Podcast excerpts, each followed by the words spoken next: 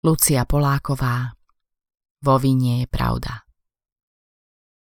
Mňa by na ich mieste nikto nedostal z domu. Chlipnem si z kávy a očami preskakujem z jedného monitora na druhý.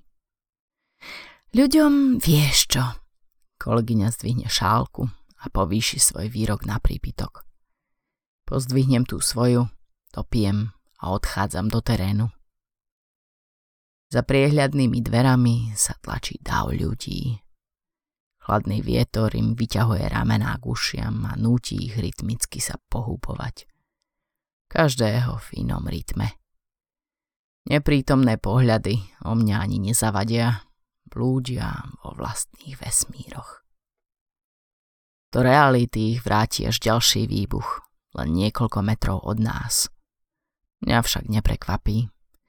Moja práca ma spravila voči streľbe a výbuchom odolným. Prekvapilo ma len to, ako skoro sa ozval ten prvý. A vedel som, že dnes nebude posledný. Všetci sme to vedeli. Pach síry, ťahajúci sa tmou, stupňuje nervozitu, ktorú cítim aj cez zatvorené dvere. Do siedmej zostáva len pár minút, no nemôžem otvoriť ani o sekundu skôr. Nariadenie z hora. Každý tu má presne určenú úlohu a tou mojou je udržať poriadok. Nad parkoviskom plnom aut začína svítať. Dnes si viac ako inokedy uvedomujem, koľko svitaní som už na tomto mieste videl. Rozmýšľam, koľko ich ešte uvidím. Asi je čas bilancovať. Popravím si opasok, skontrolujem zbraň a uhladím si obopnutú košaľu s rukávmi vyhrnutými po jazvu na predlaktí. Vedomie, že by tu bezo mňa nastal totálny chaos, mi vystiera chrbticu do príkladnej priamky. Milan, šepkala Euka, keď zo mňa roztúžene strhávala uniformu. Na uniformu ich letelo veľa, ale iba ona ju potom zdvihla, oprášila a zavesila na vešiak. Tak som si ju zobral za ženu. Milan, priadla mi do ucha, keď sa prehrabávala v mojich hustých čiernych vlasoch. Milan, Milan, čo spíš? Vedúca si počuká na zápestie a hlavou kývne ku dverám. Nákupné vozíky do seba s rinčaním narážajú a nervozita hraničí s hystériou. Nadeste toľko, však už je 7.01! Tlmene počujem, ako na mňa pani s fialovým prelivom vrčí a pretláča sa dopredu. Ostatní to s ohľadom na jej vek tak nepremlčia, no neverbálnou komunikáciou ju posielajú na rôzne nepekné miesta. Zdvihnem ruku vo spravedlňujúcom geste a ponáhľam sa ku dverám. Stres mi lepí košelu o chrbát a opasok sa mi zošuchne pod brucho, ktoré je vždy o krok vpred. Euka zvykne hovoriť, že guľa je predsa najdokonalejší tvar vo vesmíre a hladí pritom moje šediny. Ja jej na to za každým poviem, že takú chlpatú planétu ešte nikdy nikto nevidel a že ona je mojim slnkom, okolo ktorého budem navždy obiehať. Milujeme vesmírne filmy a každý mesiac si odkladám časť svojho platu – aby som ju raz zobral na raketovú základňu na Floride. Všetko, čo sa spája s vesmírom, ma ukľudňuje. Občas si predstavujem, ako zanedbateľne odtiaľ moje problémy asi vyzerajú. Euka sa o moju dnešnú uniformu stará s rovnakou láskou, s akou sa starala o tie policajné. Len tú, ktorú som mal na sebe posledný deň v službe, hodila nakoniec do koša. Fľaky od krvi nedokázal odstrániť žiadny prací prostriedok, ani papská rada. Zažrali sa hlboko do vlákien látky a ešte hlbšie do vlákien môjho vedomia. Odkiaľ mi každý deň šepkali, že to bola moja vina. Mal som ho lepšie kryť. On by to pre mňa určite spravil. Niekedy šepkali, inokedy kričali. Keď kričali najhlasnejšie, snažil som sa ich umlčať nechtami. Ak to nepomohlo, zobral som niečo ostrejšie. Len keď som kožu porušil, mohla zo mňa všetka tá nahromadená vina konečne vytrisknúť. Aspoň na chvíľu. Všetci hovorili, že som sa zbláznil. A Neuka povedala, že to prejde a že to zvládneme. Jazvy sú vraj symbolom vyliečenia. Tá, ktorú som spôsobil jej, sa však hojila príliš dlho. Raz som si už nedokázal uľaviť inak a ona všetkým tvrdila, že to bola nehoda. Nebola to nehoda. To ja som jej nebol hodný. Povedal som, že keď chce so mnou zostať, je ešte väčší blázon ako ja. Na to len odvetila, že aj toto zvládneme. A použila proti mojim démonom tú najsilnejšiu zbraň. S láskou zavesila moju novú uniformu bez odznaku na vešiak. Rukávom si zakriem jazvu a stlačím otváranie dverí. Rozdeľujú sa do strán, pomaly a ťaživo dusia čakajúci dav, až sa nakoniec rozletia. Aby mohla nahromadená vina konečne vytrisknúť. Poškrabem si symbol vyliečenia. Nezastaviteľný prúd ľudí ma pritlačí k stene. Mám čo robiť, aby som stiahol tú moju chlpatú planétu, keď nechcem utrpieť pracovný úraz spôsobený zrážkou s nákupným vozíkom. Sú ako zhypnotizovaní. Zaplniť prázdny vozík, zaplniť prázdne miesto. Už dávno nečakám, že by ma niekto pozdravil. Parkovací automat alebo samoobslužnú pokladňu tiež predsa nikto nezdraví. Bodaj by vás porantalo! Fialová hlava sa mi vyhýba pohľadom a z každej strany ju predbiehajú ďalší a ďalší ľudia. Najradšej by som jej povedal, že karma je zdarma, ale nespravím to. Ešte by si myslela, že hovorím o tom hotovom indickom jedle, ktoré je tento týždeň v letáku a keď jej ho nablokujú, bude sa na mňa stiažovať. Už to poznám. Minule na mňa jedna zjapala, keď som jej nevedel povedať, kde nájde ten batoh hríbov, čo mal byť v akcii. Vraj v reklame hovorili. Stálo ma to niekoľko minút života, kým som pochopil, že ju mám poslať do športového oddelenia. Pre batoh rýbok. Po dverách sa stretávajú prázdne vozíky s plnými a ľudia si akoby jediným pohľadom odovzdávajú to šialenstvo, ktoré ich núti nekontrolovane nakupovať. Konzum, ktorý ich konzumuje pomaly a zaživa.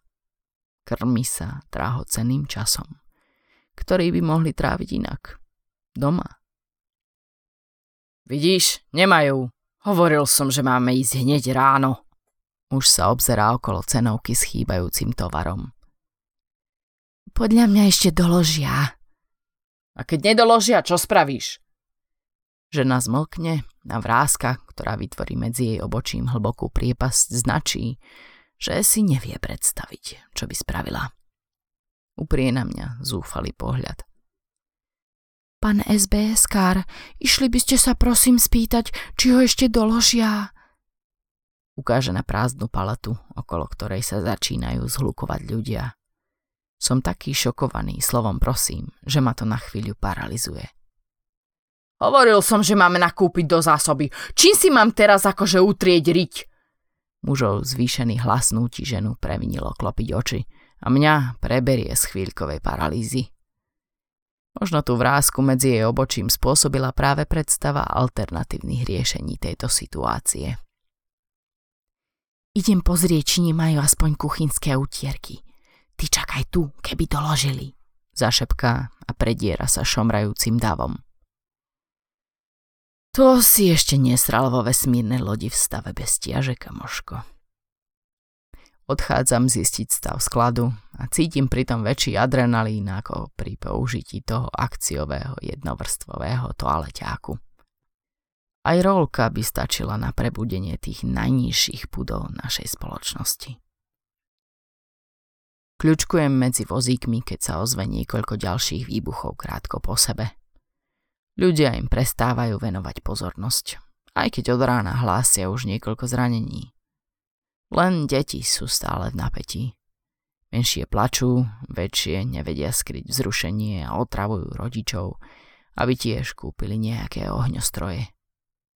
Zabudni. Peniaze vyhodené do vzduchu. Matka ani nezdvihne pohľad od nákupného zoznamu, zdrapne revúceho syna za kapucňu a ťahá ho preč od zábavnej pyrotechniky. Pozrieme si ohňostroj u susedov. Kontroluje záruku na údenom, zatiaľ čo chlapec znižuje svoje nároky a snaží sa ju presvedčiť aspoň na pirátov.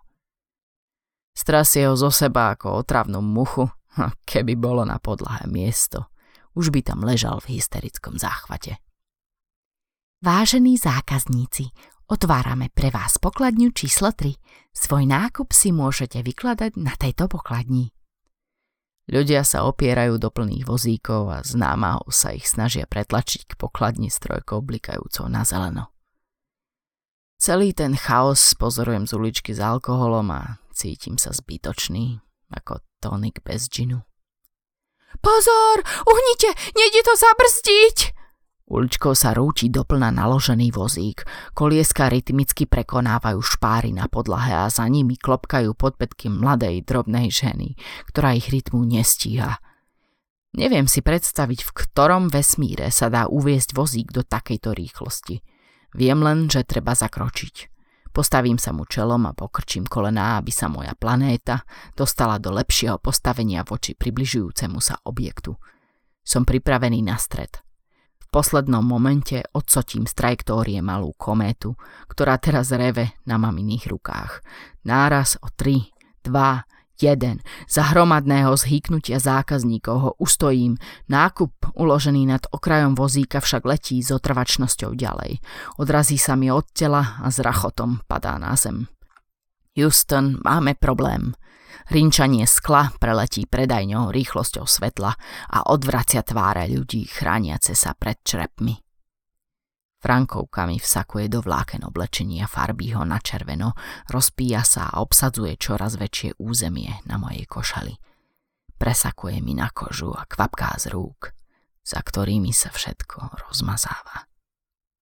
Hlasy ľudí aj oznamy z informácií počujem len ako šum, niekde diaľke. Milan, už mu nepomôžeš. Veliteľ sa ma snažil zdvihnúť od kolegu, ktorému som pritláčal ruky na dieru v hrudi. Červený fľak na jeho košeli rástol zároveň s mojim zúfalstvom. Milan, poď! Z námaho sa mu podarilo odlepiť mi ruku z kolegovho srdca. Medzi prstami od krvi sa jeho tvár menila na rozmazanú machuľu. Milan, Milan? Nie je ti nič? Poď, stávaj! Obraz medzi prstami červenými od vína sa zaostruje, až uvidím kolegyňu, ktorá ku mne vystiera ruku.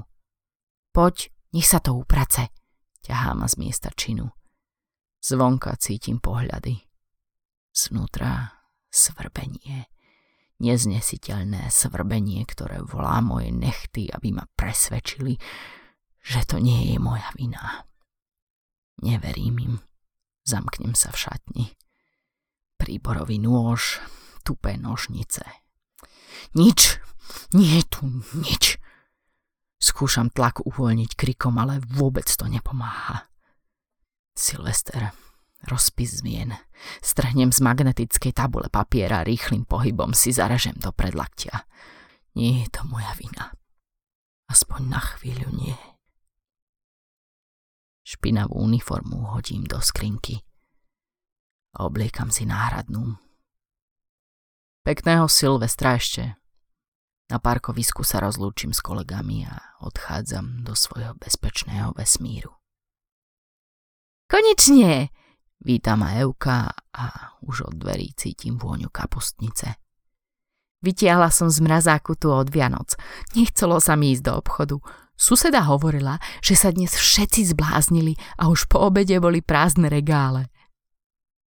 Očky prikývnem a prehodím uniformu cez stoličku. Hmm, kým to nezaschne, tak sa mi to ešte podarí vyprať.